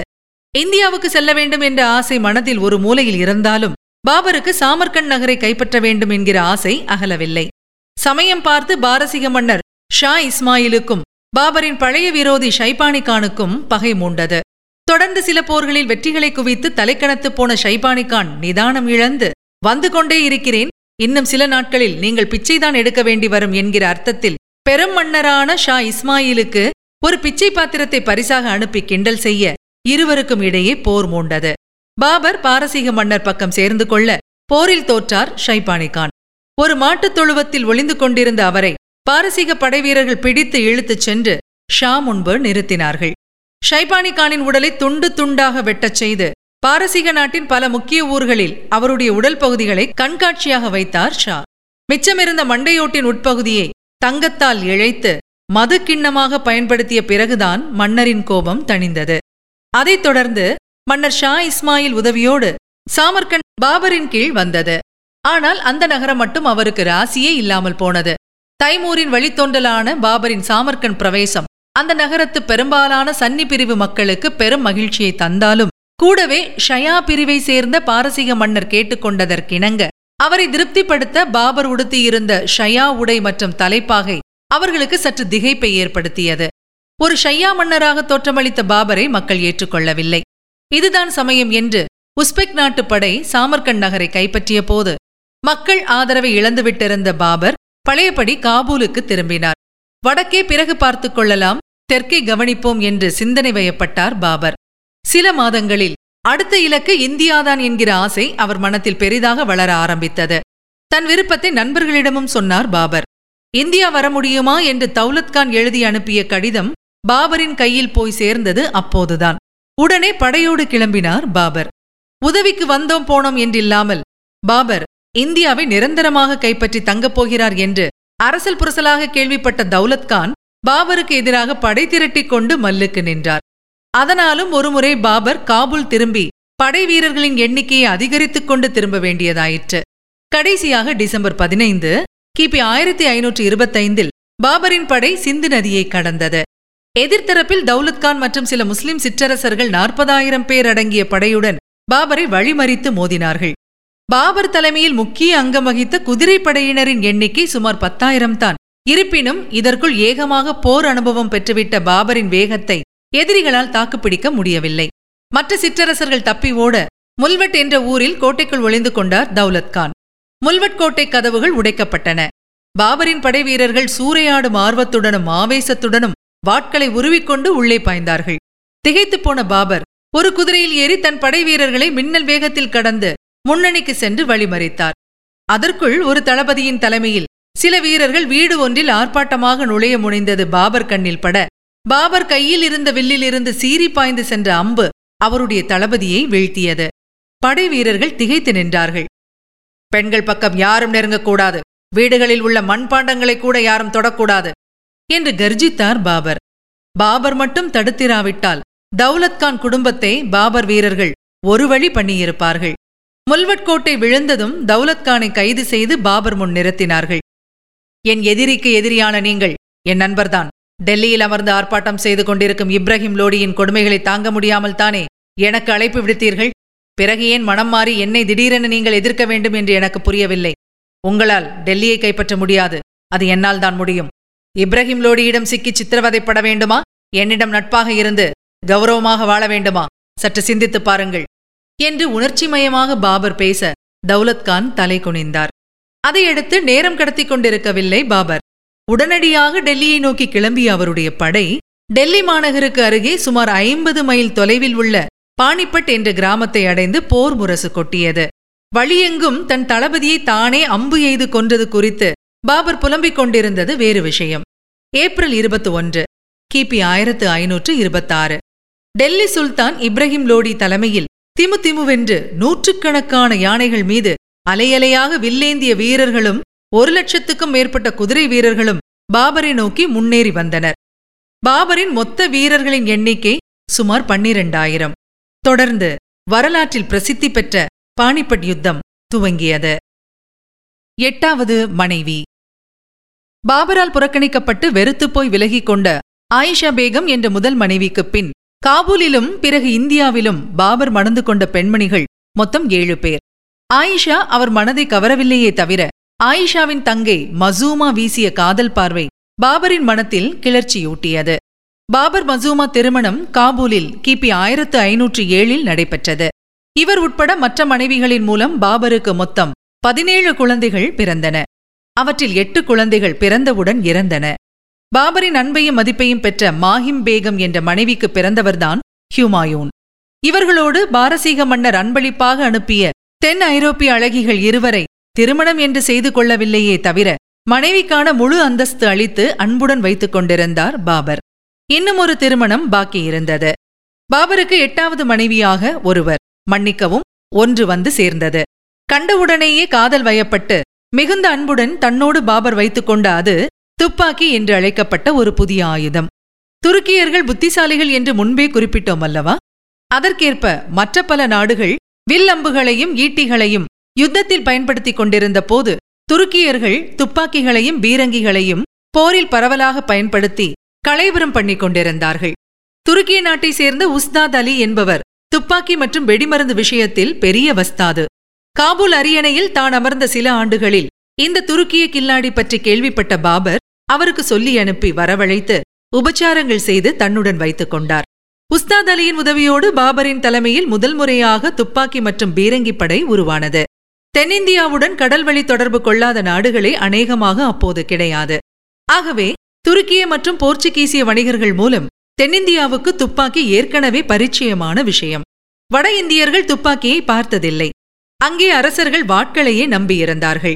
இந்த சூழ்நிலையில்தான் இப்ராஹிம் லோடியின் லட்சத்துக்கு மேற்பட்ட வில்லேந்திய குதிரைப்படையும் நூற்றுக்கணக்கில் கவசமணிந்த யானைப்படையும் தங்களை நோக்கி முன்னேறி வந்ததைக் கண்டு பாபரின் சுமார் பன்னிரண்டாயிரம் வீரர்கள் கொண்ட படை மிரளாமல் நின்றது. பன்னிரண்டு வயதிலிருந்து போர் அனுபவம் என்றால் சும்மாவா? மோதல் என்று வந்துவிட்டாலே உற்சாகத்துடன் பாபர் ஒரு கைதேர்ந்த ஜெனரலாக மாறிவிடுவது வழக்கம். முந்தைய இரவிலேயே போர்த்திட்டங்களை தெளிவாக நுணுக்கமாக தளபதிகளுக்கு விளக்கியிருந்தார் பாபர். இந்த போரில் அவருடைய ஒரு முக்கிய தளபதி பதினேழு வயது ஹியூமாயின் என்பதும் குறிப்பிடத்தக்கது. துப்பாக்கி வீரர்கள். அவர்களுக்கு பின்னால் வாட்கள் ஏந்திய குதிரை வீரர்கள் என்று பெரும் படையாக அணிவகுத்து மெல்ல முன்னேறியது பாபரின் படை. முன்னணியில் நடுநாயகமாக பாபர். எதிர்ப்பக்கம் அலையென வேகமாக முன்னேறி வந்த இப்ராஹிம் லோடியின் வீரர்கள் குறிபார்த்து செலுத்திய பல்லாயிரக்கணக்கான அம்புகள் தொடர்ந்து சீறி பாய அவற்றை கேடயங்களால் தடுத்து முன்னேறிய பாபர் படை கொஞ்சம் கொஞ்சமாக பாவடிவ அணிவகுப்பாக மாறியது. இரு படைகளும் நெருங்கிய உடனே பாபர் உயர்த்தி பிடித்திருந்த வாள் கீழே சங்கேதமாக இறங்க மறுவினாடி ஏக காலத்தில் நூற்றுக்கணக்கில் துப்பாக்கிகள் இயங்கின. வெகு தூரம் முன்னேறி வந்துவிட்ட போர் யானைகள் துப்பாக்கி எழுப்பிய ஒலி கேட்டு மிரண்டு திரும்பின. இப்ராஹிம் லோடியின் படை வீரர்கள் திகைத்துப் போய் தடுமாறினார்கள். வாட்களை உயர்த்தியவாறு முன்னேற பார்த்த ஆயிரக்கணக்கான டெல்லி வீரர்கள் தோட்டாக்கள் பாய்ந்து தொப்பென்று ஏகமாக மாண்டு விழுந்ததைக் கண்ட இப்ராஹிம் லோடியின் படை தளபதிகள் கலங்கிப் போய் திரும்ப முனைந்தார்கள். ஆனால் பாபரின் படை அதற்குள் அவர்களை சுற்றி வளைத்திருந்தது. அதே சமயம் துப்பாக்கி படையின் பின்னாலிருந்து மின்னலாக வெளிப்பட்டு எதிரிகளிடையே ஏந்திய வாட்களோடு புயல் வேகத்தில் புகுந்த பாபரின் குதிரை வீரர்கள் மங்கோலிய ஸ்டைலில் குதிரைகள் மீது நின்றவாறு அவற்றை வளைத்து செலுத்தி ஆயிரக்கணக்கான டெல்லி வீரர்களை வெட்டி வீழ்த்தினார்கள். திறமையான தலைவருக்குரிய வீரத்துடன் போரிட்ட பாபரின் வாழ்வீச்சில் தனிப்பட்டு பறந்த தலைகள் ஏராளம். கொடுங்கோலராக இருந்தாலும் இப்ராஹிம் லோடியின் உடலில் ஓடியது சுத்த ஆப்கானிய ரத்தம் அல்லவா? கடைசி மூச்சு வரை வாளேந்தி போரிட்ட இப்ராஹிம் லோடி உட்பட பானிபட் யுத்தத்தில் வீழ்ந்து மடிந்த டெல்லி வீரர்கள் பதினைந்தாயிரத்துக்கும் அதிகம். சில வரலாற்று ஆசிரியர்கள் இது குறைந்த மதிப்பீடு. உண்மையில் லட்சம் பேர் அடங்கிய படை துவம்சம் செய்யப்பட்டிருக்கிறது என்பதை நினைவில் கொள்ள வேண்டும். இறந்தவர்களின் எண்ணிக்கை ஐம்பதாயிரத்துக்கும் மேல் என்று குறிப்பிடுகிறார்கள். எல்லாம் வல்ல ஆண்டவனின் கருணையால் கிழக்கே ஒரு ஈட்டி உயரத்துக்கு சூரியன் இருந்தபோது ஆரம்பித்த யுத்தம் சூரியன் உச்சத்துக்கு போவதற்குள் முடிந்துவிட்டது. என்று பாபர் சுயசரிதையில் குறிப்பிடுகிறார். கூடவே போரில் இப்ராஹிம் லோடி செய்த தவறுகள் கைவிட்ட வாய்ப்புகள் பற்றியெல்லாம் கூட நுணுக்கமாக சுயசரிதையில் குறிப்பிட மறக்கவில்லை பாபர். வெற்றி ஆரவாரத்துக்கிடையே பாபரின் நேரடி தலைமையில் அவருடைய வீரர்கள் இப்ராஹிம் லோடியை தேடி புறப்பட்டனர். யுத்தக்களத்தின் நடுவே சிறு மலையாக குவிந்து கிடந்த வீரர்களின் உடல்களை அப்புறப்படுத்தி பார்த்ததில் மையமாக வாளேந்திய கையோடு கிடந்த டெல்லி மன்னரின் உடல் கிடைத்தது. ஒரு மன்னருக்குரிய சகல மரியாதைகளுடன் இப்ராஹிம் லோடியின் உடல் அங்கேயே புதைக்கப்பட்டது. இப்போதும் பானிபட் கிராமத்தில் போர் நடந்த மைதானத்து ஓரமாக உள்ள அவருடைய பாழடைந்த கல்லறையை காணலாம். அது இப்ராஹிம் லோடியின் கல்லறையா இல்லையா என்பது குறித்து சர்ச்சைகள் உண்டு. அவருடையதுதான் என்பதற்கான ஆதாரங்கள் இல்லை என்று சரித்திர ஆராய்ச்சியாளர்கள் சிலர் கூறுகின்றனர். அதே சமயம் டெல்லி லோடி தோட்டத்தில் இப்ராஹிம் லோடியின் கல்லறை இல்லை என்பது குறிப்பிடத்தக்கது. போர் முடிந்த பிறகு உடனடியாக ஹியூமாயின் தலைமையில் சிறு படை ஒன்றை ஆக்ரா அரண்மனையை கைப்பற்ற சொல்லி அனுப்பினார் பாபர். கூடவே ஒரு கமாண்டோ படை விரைந்து சென்று டெல்லி அரண்மனையை கச்சிதமாக கையகப்படுத்தியது. இந்த பொறுப்புகளையெல்லாம் மற்றவர்களிடம் கொடுத்துவிட்டு போர் உடையை களைந்து குளித்த பிறகு டெல்லி மாநகரை சுற்றி பார்க்க கிளம்பினார் பாபர். ஆங்காங்கே இருந்த இஸ்லாமிய மகான்களின் கல்லறைகளுக்கு சென்று வணங்கிய பிறகு பெரும் ஊர்வலமாக ஏப்ரல் இருபத்தி ஆறாம் தேதி ஆக்ரா சென்றடைந்தார். அங்கே ஹியூமாயின் காவலில் வைத்திருந்த இப்ராஹிம் லோடியின் தாயாரையும் மற்ற உறவினர்களையும் விடுவித்த பாபர் டெல்லி சுல்தானின் தாயை மரியாதையோடு நடத்தியது மட்டுமல்லாமல் அவர்கள் குடும்பத்தைச் சேர்ந்த தங்க நாணயங்கள் மற்றும் ஆபரணங்களை அவரிடமே திருப்பி தந்து அரண்மனையில் ஒரு பகுதியில் அவர்கள் தங்க அனுமதியும் அளித்தார். என்னதான் இருந்தாலும் பாபர் ஒரு அந்நிய நாட்டு மன்னர் என்ற காரணத்தால் கடைசி நிமிடத்தில் அவருக்கு எதிராக இப்ராஹிம் லோடியுடன் அணி சேர்ந்தவர் குவாலியர் மன்னர் விக்ரம்ஜித். அவரும் பானிபட் போரில் மடிய விக்ரம்ஜித்தின் குடும்பம் ஆக்ரா அரண்மனையில் ஒளிந்து கொண்டிருந்தது. ஹியூமாயின் ஆக்ராவை கைப்பற்றிய போது அந்த குடும்பத்தினர் தங்கள் உயிர்களை காப்பாற்றிக் கொள்ள விலையாக ஹிமாயுனிடம் அற்புதமான வைரம் ஒன்றை அன்பளிப்பாக தந்தார்கள். அதுதான் பிற்பாடு உலகப் புகழ் பெற்ற கோஹினூர் வைரம். ஆக்ரா வந்து சேர்ந்த பாபரின் வெற்றியை கொண்டாடும் வகையில் கோலாகலமான விழா ஒன்றுக்கு ஏற்பாடு செய்த ஹியூமாயூன் முத்தாய்ப்பாக கோஹினூர் வைரத்தை ஒரு தங்கத்தட்டில் வைத்து தந்தைக்கு பரிசளிக்க அதன் மதிப்பு பற்றி விசாரித்து தெரிந்து கொண்ட பாபர் சற்று மார்வமில்லாமல் அதை மகனிடமே திருப்பித் தந்து விட்டதாக தகவல். இதோ பெட்டி இல்லாமல் கோஹினூர் பற்றி ஒரு குட்டிச் செய்தி. அதை விலை கொடுத்து வாங்கும் பணத்தில் இரண்டரை நாட்கள் உலக மக்கள் அத்தனை பேருக்கும் உணவளிக்க முடியும் என்று அப்போதைய சரித்திர ஆசிரியர்கள் கோஹினூர் வைரம் பற்றி குறிப்பிடுகிறார்கள். முதன் முதலில் அலாவுதீன் கில்ஜியின் சேனாதிபதி மாலிக் கஃபூரால் ஆந்திராவிலிருந்து கைப்பற்றப்பட்ட கோஹினூர் வைரம் பிற்பாடு குவாலியர் மன்னர் குடும்பத்துக்கு சென்று ஹுமாயூன் கைக்கு வந்து பாரசீக மன்னர் ஷா தாமாஸ் கைக்கு போய் பிறகு தக்ஷிண பீடபூமியை ஆண்ட நிஜாம் ஷாவை அடைந்தது.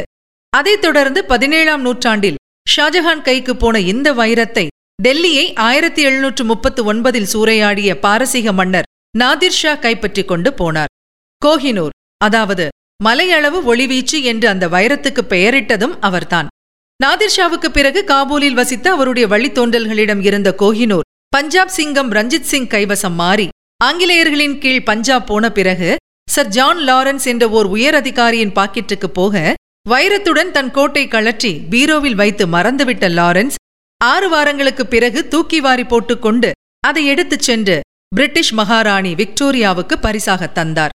ஆக இன்று வரை பிரிட்டிஷ் கிரீடத்தை கப்சிப் என்று அலங்கரித்து வருகிறது சரித்திர பிரசித்தி பெற்ற கோஹினூர் வைரம். பாபர் பாதுஷாவிடம் மன்னிப்பு கேட்டுக்கொண்டு அவரை தொடர்வோம். ஆக்ராவிலும் டெல்லியிலும் பல புகழ்பெற்ற மாளிகைகளையும் அரண்மனைகளையும் உள்ளே இருந்த கஜானாக்களையும் சுற்றி பார்த்த பாபர் இந்தியா இப்படி ஒரு பணக்கார நாடா? என்று பிரமித்தார். பிறகு தன் வெற்றிக்கு காரணமான தளபதிகளுக்கும் போர் வீரர்களுக்கும் தங்க நாணயங்களையும் ஆபரணங்களையும் பரிசளித்தார். பிரதம தளபதியாக இருந்த ஹியூமாயூனுக்கு நாலு லட்சம் ரூபாய் அன்பளிப்பு தந்து கௌரவித்தார். ஹுமாயூனின் முதல் சம்பளம் சும்மா இல்லை அப்போது இந்த பணத்தில் மொத்தமாக மெட்ராஸையே வாங்கலாம். புனித மெக்கா சாமர்கண்ட் தாஷ்கண்ட் மற்றும் காபூல் நகரங்களில் இருந்த மதகுருமார்களுக்கும் உறவினர்களுக்கும் பெரும் தொகையும் தாய்க்குலத்துக்கு தங்கம் வைரம் முத்துக்கள் பதித்த ஆபரணங்களும் பட்டுத் துணிகளும் பாபரிடமிருந்து பரிசாக சென்றன. அது மட்டுமல்ல டெல்லி அரண்மனையில் வரிசையாக களஞ்சியங்களில் குவிக்கப்பட்டிருந்த வெள்ளி நாணயங்களில் பெரும் பகுதியை காபூலுக்கு அனுப்பினார் பாபர். அங்கே வசிக்கும் ஒவ்வொரு குடிமகனுக்கும் ஒரு வெள்ளி நாணயம் பரிசாக தர வேண்டும் என்ற ஆணையுடன். இந்த செல்வம் ஒரு பரிவாரமாக சில மாதங்கள் கழித்து காபூல் சென்றடைந்து நாணயங்கள் விநியோகிக்கப்பட்ட போது அங்கே தெருக்களில் மக்கள் பாபர் வாழ்க என்று குதூகலமாக குரல் கொடுத்தவாறு ஆனந்த கூத்தாடினார்கள் என்கிறது சரித்திர குறிப்பு. இந்த தருணத்தில் இப்ராஹிம் லோடியின் தாய் தன் மகனை போரில் கொன்ற பாபர் மீது அடக்க முடியாத கோபத்திலும் வெறுப்பிலும் இருந்தார் போகப் போக அது கொலைவெறியாக மாறியது. கடைசியில் திகைப்பூட்டும் சதித்திட்டம் ஒன்று உருவானது. இந்திய உணவு வகைகளை பாபர் ருசி பார்ப்பதில் ஆர்வம் காட்டியதால் அரண்மனை சமையலறையில் இந்திய சமையற்காரர் ஒருவரும் பணியில் இருந்தார். இது தெரிந்த இப்ராஹிம் லோடியின் தாயிடமிருந்து கடுமையான ஒரு விஷம் சமையற்கட்டுக்கு ரகசியமாக கடத்தப்பட்டது. எந்த உணவு தயாரித்தாலும் மன்னருக்கு முன் அதை ருசி பார்க்க நியமிக்கப்பட்டிருந்த உதவி சமையற்காரர்கள் இருவருக்கு லஞ்சமாக நாலு கிராமங்கள் கொடுப்பதாக வாக்களிக்கப்பட்டன. தலைமை சமையற்காரருக்கும் கிராமங்களும் பெரும் செல்வமும் தருவதாக இப்ராஹிம் லோடியின் தாய் சொல்லி அனுப்ப பாபர் உணவில் கலக்கப்பட்டது விஷம். அன்று வெள்ளிக்கிழமை குளித்துவிட்டு தொழுகை முடித்த பிறகு பகல் உணவுக்கு மந்திரி பிரதானிகளுடன் வந்தமர்ந்தார் பாபர். முயல்கறியும் மெதுவாக வறுத்த கேரட்டும் வர ஒரு கை பார்த்தார். தொடர்ந்து இந்திய பிரியாணி வந்தது. அதை ஒரு வாய் சுவைத்து விழுங்கியவுடன் சாதாரணமாகவே மிகுந்த எச்சரிக்கையாக இருக்கும் பாபருக்கு ஏதோ பொறி தட்டியது. மறுவினாடி வயிற்றை புரட்டியது. இதோ பாபரை விளக்கட்டும். மேஜை விரிப்பு மீதே எனக்கு வாயிலெடுக்க தோன்றியது. சுளீரென்று வயிற்றில் வலி கிளம்ப எழுந்து ஓடினேன். இதுவரை இப்படி ஒரு பிரச்சனை எனக்கு நேர்ந்ததே கிடையாது. எந்த வகை உணவையும் விழுங்கி ஜீரணிக்கும் நான் முதல் முறையாக பயங்கரமாக வாயில் எடுத்தேன். மறுவினாடி எனக்கு சந்தேகம் தட்டியது. சமையலறையில் பணியிலிருந்து அத்தனை பேரையும் கைது செய்யச் சொன்னேன். நாய் ஒன்றை வரவழைக்க சொல்லி அதற்கு அதே உணவை தர ஆணையிட்டேன். சற்று நேரத்தில் நாய் சுருண்டு விழுந்து விட்டது. கற்களை எரிந்தும் அது நகரவில்லை மூச்சும் விடவில்லை. ஆண்டவன் கிருபையால் நான் பிழைத்திருக்கிறேன் இது எனக்கு மறுபிறப்பு புதுவாழ்வு. மரணத்தின் வாயிலை எட்டி பார்க்கிறவர்களுக்குத்தான் உயிரின் மதிப்பு முழுமையாக புரியும் எனக்கு புரிந்தது. தலைமை சமையற்காரனை கொண்டு போய் சித்திரவதை செய்தார்கள். அந்த துரோகி உண்மையை ஒப்புக்கொண்டான். திங்களன்று வழக்கப்படி சபை கூடியது. அங்கே இந்த கொலைகார கும்பல் இழுத்து வரப்பட்டது. எல்லோரும் குற்றத்தை ஒப்புக்கொண்டு தாங்கள் தீட்டிய சதித்திட்டத்தை நடுங்கிக் கொண்டே விளக்கினார்கள். இந்த துரோகத்தை எப்படி மன்னிக்க முடியும்? உணவை ருசி பார்க்க நியமிக்கப்பட்டவர்களின் உடல்கள் துண்டு துண்டாக்கப்பட்டன. உயிரோடு சமையற்காரனின் தோல் உரிக்கப்பட்டது. விஷம் கடத்தி கொண்டு வந்த பெண் ஒரு யானையின் காலால் இடறப்பட்டாள். அந்த மகாராணி அவள் சாகக்கூடாது. உயிரோடு இருந்து தன் தவறை எண்ணி எண்ணி வருந்த வேண்டும். ஆகவே அவளை சிறைப்படுத்தி சொத்துக்களை பறிமுதல் செய்தேன். தான் தப்பிய கதையை இப்படியாக விவரிக்கிறார் பாபர். பாபரை கொல்வதற்காக போட்ட திட்டம் நிறைவேறாததால் மனமுடைந்து காவலிலிருந்து ஒரு நாள் தப்பி அலறிக்கொண்டே ஓடிச் சென்று யமுனை நதியில் குதித்து தன் வாழ்க்கைக்கு தானே ஒரு முற்றுப்புள்ளி வைத்துக் கொண்டார் இப்ராஹிம் லோடியின் தாய். இந்த நிகழ்ச்சியைத் தொடர்ந்து நாளாவட்டத்தில் ஹுமாயூன் மற்றும் சில தளபதிகளின் தலைமையில் கட்டுக்கோப்பான படைகள் ஒவ்வொரு பகுதியாக கைப்பற்றி டெல்லியின் சாம்ராஜ்ய எல்லைகளை விஸ்தரித்தன. பல குறுநில மன்னர்கள் பாபரிடம் பணிந்து போய் கப்பம் செலுத்தினார்கள்.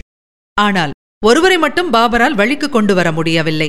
அவர் சித்தூரை தலைநகராக கொண்டு மேவார் நாட்டை ஆண்டு வந்த ராஜபுத்திர மாவீரர் ராணா சங்கா. நமக்குள் ஆயிரம் சண்டை இருக்கலாம். ஆனால் ஒரு அந்நியர் இந்தியாவை கைப்பற்றியிருப்பதை நாம் அனுமதிக்கலாமா? என்று அவர் மற்ற பல இந்திய மன்னர்களுக்கு கடிதங்கள் மூலம் வலியுறுத்திக் கொண்டே இருந்தது. கடைசியில் பலனளித்தது ராணாவிடம் விசுவாசம் மிகுந்த சந்தேரி பகுதியை ஆண்டு வந்த ராஜபுத்திர வீரர் மெதினி ராய் ராணா சங்காவை வழிமொழிந்து மேவார் படையுடன் தன் படையை இணைத்துக் கொண்டார்.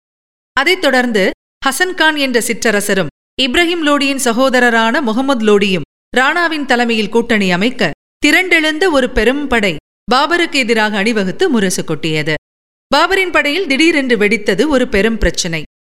போரெல்லாம் போதும். வேண்டாம் இந்தியா. தயவு செய்து காபுல் திரும்ப அனுமதியுங்கள் என்று வியர்த்து விறுவிறுத்துப் போய் முடங்கி பயந்து போயிருந்த தளபதிகள் பலரும் போர் வீரர்களும் பாபர் முன்வந்து கோரசாக புலம்பினார்கள். எத்தனையோ வீரர்களை எதிர்த்து நின்ற பாபரின் வீரர்களுக்கு பயம் ஏற்படுத்தியவர் மிஸ்டர் இந்திய வெயில். நேரம் பார்த்து சம்மர் ஆரம்பித்தது. பிறந்ததிலிருந்து ஜில் என்ற காபூல் வாழ்க்கையை அனுபவித்த முகலாய வீரர்களால் அந்த தகிக்கும் வெப்பத்தை தாங்க முடியவில்லை. அதே சமயம் ராணா சங்கா தலைமையில் ராஜபுத்திர படை தங்கள் நாட்டை காக்கும் ஆவேசத்துடன் டெல்லி நோக்கி முன்னேறிக் கொண்டிருந்தது. புதியதொரு சாம்ராஜ்யம்.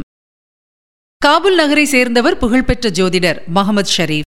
டெல்லிக்கு வந்து பாபருடன் தங்கியிருந்த அவர் சற்றே தர்ம சங்கடத்துடன் தன் வெண்மையான தாடியை நீவி விட்டுக் கொண்டதை கவனித்த பாபர் என்ன விஷயம்? வெளிப்படையாக சொல்லுங்கள் என்றார். தொண்டையை கணைத்துக் கொண்ட அந்த முதிய ஜோதிடர் பாதுஷா சகுனம் சரியில்லை. வானில் நாள்தோறும் மேற்கே செவ்வாய் தெரிகிறது. ஆகவே அந்த திசையில் மன்னர் பயணம் மேற்கொள்வதோ போருக்கு செல்வதோ உச்சிதமல்ல என்பது என் கருத்து என்று தயக்கத்துடன் கூற அப்படியா? சரி நீங்கள் போகலாம் என்று உடனேயே இருக்கையை விட்டு எழுந்த பாபரின் முகத்தில் ஏக எரிச்சல் தெரிந்தது. இதற்குள் அமைச்சர்கள் நெருங்கி வெளியே நம் படைவீரர்கள் தங்களுக்காக காத்து நிற்கிறார்கள் அரசே தவிர என்று இழுக்க கேள்விக்குறியுடன் நிமிர்ந்து பார்த்தார் பாபர். பிரதம சேனாதிபதி தலை குனிந்தவாறு தொடர்ந்தார். பாதுஷா நம் வீரர்கள் உடனே காபுல் திரும்ப வேண்டும் என்று விரும்புகிறார்கள். டெல்லியில் பருவநிலை அவர்கள் உடம்புக்கு சற்றும் ஒத்துக்கொள்ளவில்லை. வெயிலில் உடலெல்லாம் எரிகிறதாம். இந்த சமயத்தில் இன்னொரு யுத்தம் என்ற நினைப்பே அவர்களுக்கு கோபத்தை ஏற்படுத்துகிறது. தவிர நம்மை நோக்கி வந்து கொண்டிருக்கும் ராஜபுத்திரர்கள் மாவீரர்கள் உயிரை துச்சமாக கருதுபவர்கள் யார் இப்போது போய் அவர்களிடம் மோதிக்கொண்டிருப்பது என்றெல்லாம் நம் வீரர்களிடையே புலம்பல்கள். சேனாதிபதியை கையமர்த்திய பாபர் நேராக தன் படை வீரர்களை நோக்கி நடந்தார். பாபரை கண்டவுடன் எழும்பிய ஆரவாரத்தில் அவ்வளவு உற்சாகம் இல்லை அதை சட்டை செய்யாத பாபரின் கம்பீரமான குரல் அணிவகுத்து நின்ற போர் வீரர்களிடையே ஒலிக்க ஆரம்பித்தது. அருமை சகோதரர்களே ஒரு காலத்தில் சாமர்கண்ட் நகரை கைப்பற்ற விரும்பினேன் நான். பிறகு சீனாவை வெற்றி கொள்ளும் எண்ணமும் எனக்கு ஏற்பட்டது. ஆனால் ஆண்டவன் சித்தம் வேறு விதமாக இருந்தது. அதன்படி எத்தனையோ சிரமங்களைக் கடந்து அல்லாஹ் கருணையினால் எதிரிகளை வென்று இன்று இந்திய நாட்டில் காலூன்றி இருக்கிறோம் நாம். அப்படியிருக்க எந்த ஒரு பெரிய காரணமும் இல்லாமல் நம் கடமையை கைவிட்டு திரும்பிப் போவது நியாயமா? ஆண்டவன் கட்டளையை மீறுவதற்கு நாம் யார்? டெல்லி சுல்தானின் பெரும்படையையே வெற்றி கண்டவர்கள் நீங்கள். வெறும் ஆவேசத்துடன் வந்து கொண்டிருக்கும் ஏதோ ஒரு ராஜபுத்திர படையைக் கண்டு அஞ்சுவதற்கு நாம் வெட்கப்பட வேண்டாமா? அப்படியே நாம் பயந்து கொண்டு திரும்பி ஓட்டம் எடுத்தால் உலகின் பல பகுதிகளை ஆண்டு வரும் மற்ற மன்னர்கள் நம்மை பற்றி என்ன நினைப்பார்கள்? பிறக்கும்போதே நிச்சயமாகும் ஒரு விஷயம் மரணம் மட்டும்தான் வாழ்க்கை என்னும் விருந்தில் அமர்கிறவன் கடைசியாக மரணம் என்னும் பானத்தை அருந்தியே தீர வேண்டும். ஆனால் அந்த மரணம் மேன்மையாக கௌரவமாக அல்லவா நிகழ வேண்டும்? இறந்த பிறகு இவனல்லவா வீரன் என்றல்லவா ஊர் உலகம் நம்மை புகழ வேண்டும்? வாழும் வரை நம் கடமையை செய்வோம். அதுதான் ஆண்டவன் நமக்கிட்ட ஆணை. கடமையை செய்யும்போது வெற்றி அல்லது வீரமரணம் அடைந்தால் அதை ஏற்றுக்கொள்வோம். ஆண்டவன் ஒருவனை நிரந்தரம். யார் வேண்டுமானாலும் காபுல் திரும்புங்கள். நான் ஒருவனாக இங்கே இருந்து வாளேந்தி போர் புரிவேன். அது மட்டுமல்ல மது அருந்துவதில் எனக்கு எவ்வளவு ஈடுபாடு உண்டு என்பதை நீங்கள் அறிவீர்கள். இதோ இறைவனின் கட்டளையை முழுமையாக நிறைவேற்றும் வரை மதுவை நான் தொடமாட்டேன். இது சத்தியம். என்று உணர்ச்சி பொங்கு முழங்கிய பாபர் தன் மதுக்கோப்பைகளையும் ஜாடிகளையும் தருவிக்கச் செய்து அவற்றை அங்கேயே அணிவகுத்து நின்ற படைக்கு எதிரே போட்டு தூள் தூளாக உடைத்தெறிந்தார். ஜாடி ஜாடியாக மது ஆறாக கீழே மண்ணில் கொட்டப்பட்டது. பிரமித்து நின்ற படை வீரர்களின் இரத்த நாளங்களை பாபரின் உரை முறுக்கேற்றியது அவர்கள் உணர்ச்சிமயமாக எழுப்பிய அல்லாஹு அக்பர் என்ற முழக்கம் மைதானத்தில் எதிரொலித்தது. புனித குர்ரான் மீது ஆணை கிளம்பட்டும் நம் படை எதிரிகளை புறங்காட்டுவோம் என்று கர்ஜித்தார் பாபர். ஏக காலத்தில் ஆரவாரத்தோடு உயர்த்தப்பட்ட வாட்களும் வேல்களும் வெயிலில் தகதகக்க கோட்டை கதவுகள் திறக்க பாபர் மற்றும் இளவரசர் ஹியூமாயுன் தலைமையில் எதிரிகளை சந்திக்க புறப்பட்டது முகலாயப் படை. உடலெங்கும் எண்பது விழுப்புண்கள் ஒரு கண்ணில் பார்வையின்மை இடது கையில் சுவாதீனம் குறைவு சற்று விந்திய நடை இதெல்லாம் பல போர்களில் பெற்ற வீரப் பரிசுகள் ஆனால் குதிரையில் வாழேந்தி அமர்ந்தாலோ ஒரு பறக்கும் எரிமலை. இதுதான் சித்தூர் அரசர் மாவீரர் ராணா சங்கா. அவர் தலைமையில் இன்றைய போபால் அருகே உள்ள சந்தேரி நாட்டு மன்னர் மெதினி ராய் பானிபட் போரில் மறைந்த இப்ராஹிம் லோடியின் சகோதரர் முகமது லோடி மற்றும் சில இந்து முஸ்லிம் குறுநில மன்னர்கள் அணிவகுக்க அவர்கள் பின்னால் நூற்றி இருபது தளபதிகள் எண்பதாயிரம் குதிரை வீரர்கள் ஐநூறு யானைப்படை வீரர்கள் பாபரை எதிர்த்து மொத்தமாக களத்தில் நின்றனர். கிபி ஆயிரத்தி ஐநூற்று இருபத்தி ஏழாம் ஆண்டு மார்ச் பதினாறாம் தேதி ஆக்ராவுக்கு மேற்கே இருபது மைல் தொலைவில் உள்ள கண்வா என்னும் கிராமத்தில் பானிபட் யுத்தத்தை அடுத்து இப்போது இன்னொரு மாபெரும் போர் துவங்கியது. இந்த முறை தன் பீரங்கிகளுக்கு லாகவமாக சுழலும் சக்கரங்களை பொருத்தியிருந்தார் பாபர். அங்குமிங்கும் இடம் மாறி மாறி அணிவகுத்த பீரங்கிகளிலிருந்து கிளம்பிய குண்டுகள் எதிரிகளிடையே பெருத்த சேதத்தை விளைவித்தது. முதலில் ஹியூமாயுனையும் மஹூதி குவாஜாவையும் முன்னணியில் தலைமை தாங்கி போரை நடத்த அனுப்பிய பாபர் போர் உச்சக்கட்டத்தில் இருந்த சமயம் பார்த்து ஓர் அதிரடிப் படையுடன் குகையிலிருந்து புறப்பட்ட சிங்கத்தைப் போல எதிரிகளிடையே பாய்ந்தார். இதில் மஹூதி குவாஜா என்பவர் பாபரின் மைத்துனர். சிங்கத்தைப் போல எதிரிகளிடையே பாய்ந்த பாபரைக் கண்டு மேலும் உற்சாகத்துடன் போரிட்ட பாபரின் வீரர்கள் விரைவில் வெற்றி கோப்பையை பாபருக்கு அளித்தனர். பாணிப்பட் யுத்தத்தை விட சற்று ஆவேசமாக நடந்த இந்த யுத்தம் முடிய மொத்தம் பத்து மணி நேரம் ஆனது. வட இந்தியாவில் உள்ள ஒவ்வொரு ராஜபுத்திர குடும்பமும் ஒரு ஆண்மகனையாவது கண்வா கிராமத்தில் நடந்த இந்த யுத்தத்தில் இழந்ததாக வரலாற்றில் கூறப்படுகிறது. இரத்த காயங்களோடு யுத்த களத்திலிருந்து தப்பித்த ராணா சங்கா மனமுடைந்து ஓராண்டுக்குப் பிறகு எங்கோ அனாதை போல இறந்ததாக தகவல். புனித போரில் வென்ற வீரர் அதாவது காஜி என்று பாபர் அழைக்கப்பட்டது இந்த போருக்கு பிறகுதான். யுத்தக்களத்தில் பாபரின் படை ஒரு மேடை அமைத்து அதன் மீது கற்களையும் ராஜபுத்திர வீரர்களின் தலைகளையும் கொண்டு பெரியதொரு பிரமிட் அமைத்து தங்கள் வெற்றியை கொண்டாடினார்கள். தலைநகர் திரும்பிய பாபர் முதல் வேலையாக செவ்வாய் கிரகத்தை காட்டி பயமுறுத்திய அந்த ஜோதிடரை நாடு கடத்தினார். அப்போதும் பெருந்தன்மையோடு கிராச்சுவிட்டி மாதிரி அவருக்கு பாபர் ஒரு லட்சம் ரூபாய் தந்தது வேறு விஷயம். போரில் வெற்றி கொடி நாட்டி டெல்லிக்கு பாபர் திரும்பிய பிறகு இளவரசர் ஹியூமாயூன் காபூலுக்கு வடமேற்கே உள்ள பதாக்ஷான் பிரதேசத்தை நிர்வகிக்க அனுப்பப்பட்டார். மகன்கள் காம்ரான் காந்தாரத்தையும் அஸ்காரி முல்தானையும் கடைசி மகன் ஹிண்டால் காபூலையும் நிர்வகிக்க படைகளுடன் அனுப்பப்பட்டார்கள். கன்வா யுத்தம் முடிந்து ஒன்பது மாதங்கள் கழிந்தன. மறுபடி போர் முரசுகளின் ஒலி எழும்பியது. ராணா சங்காவின் விசுவாசமான நண்பரான சந்தேரி மன்னர் மெத்தினிராய் சுதாரித்துக் கொண்டு பாபரை எதிர்த்து ஆவேசத்துடன் போர் முழக்கம் செய்தார். உடனே கிளம்பிச் சென்ற பாபரின் படை கண்வா போரில் தப்பிச் சென்ற மெதினிராயின் சந்தேரி கோட்டையை முற்றுகையிட நடந்தது இன்னொரு முனைப்பான யுத்தம். இந்திய போர் பற்றி புரிந்து கொண்டு விட்ட பாபரின் படையை ராஜபுத்திர படையால் வெகுநேரம் தாக்குப்பிடிக்க முடியவில்லை. கடைசியில் கோட்டைக்குள் பின்வாங்கிய ராஜபுத்திர படை வெகுநேரம் வெளியே வராததால் புருவங்களை உயர்த்திய பாபர் உள்ளே நுழைந்து கோட்டையை கைப்பற்றுங்கள். என்று கர்ஜித்த போது பாபரை பிரமிப்பிலும் திகைப்பிலும் ஆழ்த்திய அந்த நிகழ்ச்சி நடந்தது. திடீரென்று கோட்டைக்குள்ளிருந்து நெற்றியில் சிவந்த திலகங்களுடன் பிறந்த மேனியுடன் கைகளில் வாட்கள் பளீரிட ராஜபுத்திர வீரர்கள் சாரி சாரியாக வெளியே பெருங்கோஷத்துடன் ஆவேசமாக பாய்ந்து வந்தனர். என்ன இது? என்று குழம்பிய பாபரிடம் ராஜபுத்திரர்களைப் பற்றி ஓரளவு தெரிந்த தளபதி ஒருவர் பணிவோடு கீழ்க்கண்டவாறு விளக்கினார். போரில் இனி தோல்வி உறுதி என்கிற நிலை ஏற்படும் மாத்திரத்தில் இந்த ராஜபுத்திரர்கள் தங்கள் குடும்பங்களின் மானத்தை காக்க வேண்டி தாய் மனைவி குழந்தைகளை வாழைப்பாய்ச்சி கொன்றுவிட்டு தங்கள் போர் உடைகளை களைந்து விடுவார்கள். அந்த கணமே உயிர் தியாகத்துக்கும் வீர சொர்க்கத்துக்கும் அவர்கள் தயாராகிவிட்டார்கள் என்று அர்த்தம். ராஜபுத்திர இனத்தின் சம்பிரதாயம் அது. இனி இவர்களுடைய உயிரற்ற உடல்களை மிதித்துக் கொண்டுதான் நாம் கோட்டைக்குள் நுழைய முடியும். இது அல்லவா வீரம்? என்று பிரமித்துப் போனார் பாபர். அதைத் தொடர்ந்து ஹோ!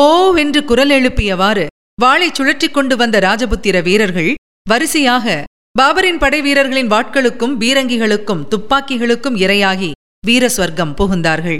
ஆரவாரத்துடன் சந்தேரி கோட்டையை கைப்பற்றி வெற்றி கொடி ஏற்றியது பாபர் படை. அகமது ஷா என்பவரை சந்தேரிக்கு கவர்னராக்கிவிட்டு அங்கே நகரில் மாட்டுத் தொழுவங்களாக மாற்றப்பட்டிருந்த பல மசூதிகளை புதுப்பித்து தந்த பிறகு ஊர் திரும்பிய பாபர் ஒரு மாதம்தான் ஓய்வெடுக்க முடிந்தது. பீகாரிலிருந்து கிளம்பிய முந்தைய லோடி வம்சத்தைச் சேர்ந்த ஆப்கானிய குறுநில மன்னர்கள் ஒருங்கிணைந்து ஒரு படையுடன் பாபரை எதிர்த்து நின்றனர். கங்கையின் குறுக்கே தற்காலிகமாக பாலம் கட்டி நதியை கடந்த பாபரின் படை அயோத்தி வரை ஆப்கானிய எதிரிகளை துரத்திச் சென்று முறியடித்தது. அயோத்தியில் பாபர் மசூதி கட்டப்பட்டது இந்த போருக்குப் பிறகுதான். பிறகு வங்காளமும் பாபரின் வாழ்முனையில் பணிந்தது. இதற்கு பிறகு வட இந்தியா முழுவதிலும் ஒரு விஸ்தாரமான முகலாய சாம்ராஜ்யம் உருப்பெற்றது. போரில் மிகுந்த ஆவேசம் காட்டினாலும் தனிப்பட்ட வாழ்க்கையில் மென்மையான நல்லொழுக்கம் மிகுந்த சிறந்த மன்னராக திகழ்ந்தார் பாபர். ஒவ்வொரு நாளும் நடந்த எல்லா சம்பவங்களையும் டைரியில் நுணுக்கமாக விவரித்து எழுதுவது அவர் வழக்கம்.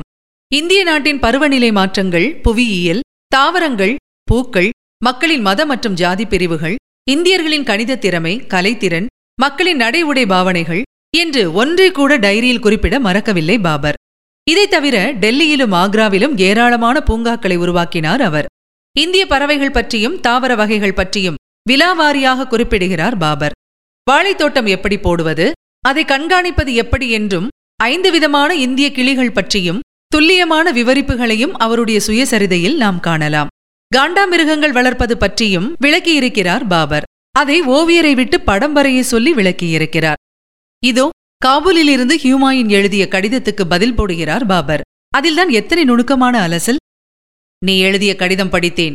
சுவையான விஷயங்களையே எழுதுகிறாய். அதில் எனக்கு மகிழ்ச்சியே. ஆனால் கடிதம் எழுதிய பிறகு அதை ஒருமுறை நீ படித்துப் பார்க்க வேண்டும். அப்போதுதான் அதில் நாம் செய்த தவறுகள் புலப்படும். தெளிவாக புரியும்படி வாக்கியங்களை நீ எழுத கற்றுக்கொள்ள வேண்டும். வாக்கியங்கள் விடுகதை போல அமைந்துவிடக்கூடாது எழுத்துப் பிழைகளும் ஆங்காங்கே கண்ணில் பட்டன. இதெல்லாம் உன்னிடம் மற்றவர்களுக்கு இருக்கும் மரியாதையை குறைக்கும். இனியாவது சுற்றி வளைத்து எதையும் எழுதாமல் இருப்பாயாக. அப்போதுதான் கடிதம் எழுதிய உனக்கும் நல்லது படிப்பவர்களுக்கும் தலைவலி வராது. இப்படி செல்கிறது பாபரின் கடிதம். பாபர் எங்கு பயணித்தாலும் அவரை தொடர்ந்து சர்வேயர்கள் சென்று பாதையை அளவிட்டவாறு மைல் கற்களை பொருத்திக் கொண்டே போவது வழக்கம். இதனால் டெல்லியிலிருந்து ஒவ்வொரு ஊரும் எவ்வளவு தொலைவு என்பதை பிற்பாடு தெரிந்து கொள்ளலாம் அல்லவா? பாபர் காலத்தில் கட்டடக்கலை பெரும் முன்னேற்றம் ஏதும் அடையவில்லை. இளம் வயதில் கஜினி நகரில் ஒரு இஸ்லாமிய மகானின் கல்லறைக்கு அழகிய கூரை அமைத்து தந்தார் பாபர். பிறகு காபூலில் ஆட்சி புரிந்த போது ஒரு மசூதி கட்டினார். இந்தியாவுக்கு வந்த பிறகு குவாலியர் அரண்மனையையும் சந்தேரி அரண்மனையையும் பார்த்து வியந்த பாபர் துருக்கிய கட்டடக்கலை நிபுணர்களை வரவழைத்து ஆக்ராவில் சில மாளிகைகளையும் மசூதிகளையும் இந்திய கட்டடக்கலையை பின்பற்றி உருவாக்கினார். அவை எதுவும் தற்போது இல்லை. மிஞ்சியிருப்பது பானிபட் கிராமத்தில் போரில் வெற்றி பெற்ற பிறகு கட்டிய ஒரு மசூதி மற்றும் அயோத்தியில் அவர் ஆணையின் கீழ் மீர்பாக்கி என்ற தளபதி கட்டிய ஒரு மசூதி. கட்டடக்கலையை பொறுத்தமட்டில் இவை இரண்டுமே பிரமாதமான மசூதிகள் அல்ல. இவை பற்றி நுணுக்கமான குறிப்புகளை பாபரை விஸ்தாரமாக குறிப்பிடவில்லை. இளம் வயதிலிருந்து கரடுமுரடான வாழ்க்கை தொடர்ந்த யுத்தங்கள் சாம்ராஜ்யம் நிறுவிய பிறகு மறுபடி ஆரம்பிக்கப்பட்ட மதுப்பழக்கம் எல்லாம் சேர்ந்து கடைசி காலத்தில் பாபரை படுக்கையில் வீழ்த்தியது. மது. சுயசரிதையில் மது அருந்துவது பற்றி பக்கம் பக்கமாக அனுபவித்து விவரித்திருக்கிறார் பாபர். பரவசம் தரும் ஒயின் வேண்டும் பூரித்த இளமையோடு பெண்களை வருக இவற்றிற்கு இணை வேறு எது உண்டு? பாபர் ஆசை தீர அனுபவி இளமை போனால் திரும்பி வராது. வாலிப பருவத்தில் பாபர் எழுதிய கவிதை இது. உலக புகழ்பெற்ற மது வகைகளிலிருந்து இந்திய சாராயம் வரை ஒன்றை கூட விட்டு வைக்கவில்லை அவர். அதே சமயம் எத்தனை லார்ஜ்கள் அடித்தாலும் பாபர் நிதானம் தவறியதே கிடையாது என்கிறது வரலாறு. பாபர் நோய்வாய்ப்பட்ட விஷயம் கேள்விப்பட்டு டெல்லிக்கு விரைந்து வந்த ஹியூமாயூனை பொறுப்பில்லாமல் ஊரை விட்டு வந்தது தவறு என்று கடிந்து கொண்டார் பாபர். பிறகு தந்தையின் உடல்நலம் தேறியவுடன் ஹியூமாயூன் இந்தியாவின் வடக்கே சம்பல் பகுதிக்கு திரும்பிச் சென்று ஓய்வெடுத்துக் கொண்டிருந்த போது திடீரென்று காய்ச்சலில் வீழ்ந்தார். அசுர காய்ச்சல். எந்த மருந்தும் பயன் தருவதாக தெரியவில்லை. கூட இருந்தவர்கள் பயந்து போனார்கள். பிறகு யமுனை நதியில் படகில் படுக்க வைத்து சர்வ ஜாகிரதையாக ஹியூமாயூனை ஆக்ராவுக்கு அழைத்து வந்தார்கள். இடமாறுதலும் பலனளிக்கவில்லை. ஆக்ராவில் உள்ள கைதேர்ந்த வைத்தியர்கள் போராடியும் ஜூரம் குறையாததால் தந்தை பாபர் கலங்கி போனார். என் அருமை மகனை காப்பாற்றியாக வேண்டும் என்று மனமுடைந்து கண்ணீர் வடித்த பாபரிடம் ஒரு முஸ்லிம் துறவி அரசே தங்களிடம் உள்ள பொருட்களில் மிகவும் விலைமதிப்பு உயர்ந்த ஒன்றை விட்டுக் கொடுத்தால் தங்கள் மகன் பிழைக்கலாம் என்று சொல்ல வெகுநேரம் சிந்தனையில் இருந்த பாபரின் முகத்தில் தெளிவு பிறந்தது. மற்ற ஆலோசகர்கள் மனதில் ஓடியது என்னவோ கோஹினூர் வைரம். மரியாதையுடன் அதை பற்றி அவர்கள் குறிப்பிடவும் செய்தார்கள். பாபர் அந்த வைரத்தை தனக்காக வாங்கி வைத்துக் கொள்ளவில்லை. மகனுக்கே திருப்பி தந்துவிட்டார் என்ற செய்தி இவர்களுக்கு தெரியாது. எழுந்து சென்ற பாபர் ஹியூமாயூனின் படுக்கை அருகில் அமர்ந்து வெகுநேரம் தியானத்தில் இருந்தார். இறைவனின் பெருமையை அவர் உதடுகள் முணுமுணுத்தவாறு இருந்தன. பிறகு எழுந்து மூன்று முறை மகனை வலம் வந்த பாபர் இரு கைகளையும் உயர்த்தி எல்லாம் வல்ல இறைவனே கருணைக் கடலே என்னிடம் உள்ள விலைமதிப்பு மிக்க பொருள் என் உயிர்தான். இதோ ஒரு தந்தை உன்முன் மண்டியிட்டு மன்றாடுகிறான். என் மகன் உயிர் பிழைக்க வேண்டும். அதற்கு பதில் என் உயிரை எடுத்துக்கொள்ள வேண்டி இறைஞ்சுகிறேன் என்று உணர்ச்சிகரமாக முழங்கினார். உடனே அந்த ஆச்சரியம் நிகழ்ந்தது. பாபர் மெல்ல திரும்பிச் செல்ல முனைந்தபோதே அவர் கால்கள் தள்ளாடின. லேசாக காய்ச்சலும் ஆரம்பிக்க அதே சமயம் ஹுமாயூனின் ஜூரம் குறைய பாபர் கன்னங்களில் ஆனந்த கண்ணீர். மகனிடமிருந்து நோயை நான் எடுத்துக்கொண்டு விட்டேன் என்றார் லேசான குரலில். இது எதேச்சையானதொரு சம்பவம் என்றும் இந்த உணர்ச்சிகரமான கிளைமேக்ஸ் சற்று மிகைப்படுத்தப்பட்ட தகவல் என்றும் பிற்பாடு சில ஆங்கிலேய மற்றும் இந்திய வரலாற்று ஆசிரியர்கள் குறிப்பிட்டாலும் ஹியூமாயின் நோயும் பாபர் பிரார்த்தனையும் ஹியூமாயின் குணமானதையும் பிறகு பாபர் நோய்வாய்ப்பட்டு இறந்ததையும் வரலாறு ஒப்புக்கொள்ளத்தான் செய்கிறது. இறப்பதற்கு முன் ஹியூமாயூனை அழைத்து என் வாரிசு என்று எல்லோர் முன்னிலையிலும் அறிவித்தார் பாபர். பிறகு மகனை நோக்கி உன் சகோதரர்களை அன்புடன் நடத்து மகுடம் தலைக்கு ஏறியவுடன் மமதை வந்துவிடக்கூடாது அது உன்னை தவறான பாதையில் கொண்டு செல்லும். ஏராளமான மதங்களையும் ஜாதிகளையும் கொண்ட நாடாக இருக்கிறது இந்தியா. நீ எல்லோருக்கும் அரசன். ஆகவே மதவெறி உனக்கு வேண்டாம். குறிப்பாக இந்துக்களின் நம்பிக்கையை பெற அவர்கள் வணங்கும் பசுவை எந்த சூழ்நிலையிலும் கொல்லாதே. எந்த மதத்தின் ஆலயங்களையும் நாசப்படுத்தாமல் ஆட்சி செய். இஸ்லாமிய மதத்தை கொடுங்கோல் ஆட்சியின் மூலம் வாழ்முனையில் நிலைநிறுத்த முடியாது. அன்பு வழி ஒன்றினால்தான் முடியும் என்று மெல்லிய குரலில் அறிவுரை கூறினார். பிறகு பாபருக்கு மூச்சு வாங்க ஆரம்பித்தது. நினைவும் மெல்ல அகல ஆரம்பித்தது. டிசம்பர் இருபத்து ஆறு கிபி ஆயிரத்தி ஐநூற்று முப்பது அதிகாலை லேசாக கண்களை திறந்த பாபர் இறைவா இதோ நான் தயார் என்று முணுமுணுத்தார். சில நிமிடங்களில் அவர் உயிர் பிரிந்தது. பாபரின் மகளும் ஹியூமாயூனின் வாழ்க்கை வரலாற்றை பிற்பாடு எழுதியவருமான குல்பதன் பேகம் அன்று இரவு முழுவதும் ஒரு மூலையில் அமர்ந்து விசும்பிக் கொண்டிருந்த நானும் மற்றவர்களும் அப்பா இறந்துவிட்டார் என்று தெரிந்ததும் ஓவென்று கதறி அழுதோம். எங்களை பொறுத்தமட்டில் அன்று காலை இருட்டாகவே விடிந்தது என்று விவரிக்கிறார்.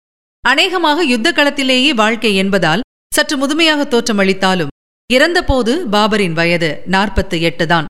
டெல்லி அரியணையில் அமர்ந்து அவர் ஆட்சி செய்தது நாலாண்டுகள் முதலில் பாபரின் உடல் ஆக்ராவில் தாஜ்மஹால் பிற்பாடு கட்டப்பட்ட இடத்துக்கு அருகே யமுனை நதிக்கரையில் புதைக்கப்பட்டது. ஒன்பது வருடங்களுக்கு பிறகுதான் பாபரின் உயிலின்படி அவர் உயிரையே வைத்திருந்த காபூலுக்கு உடல் கொண்டு செல்லப்பட்டு அங்கே அவர் முன்னொரு சமயம் அமைத்திருந்த அழகான பெரும் தோட்டத்தில் மறுபடியும் புதைக்கப்பட்டது. பாபர் என்னும் புலி எட்டடி பாய்ந்தால் ஹியூமாயுன் என்னும் குட்டி பதினாறு அடி பாய வேண்டும் என்பதுதான் பாபர் உட்பட எல்லோருடைய விருப்பமாக இருந்திருக்க வேண்டும்.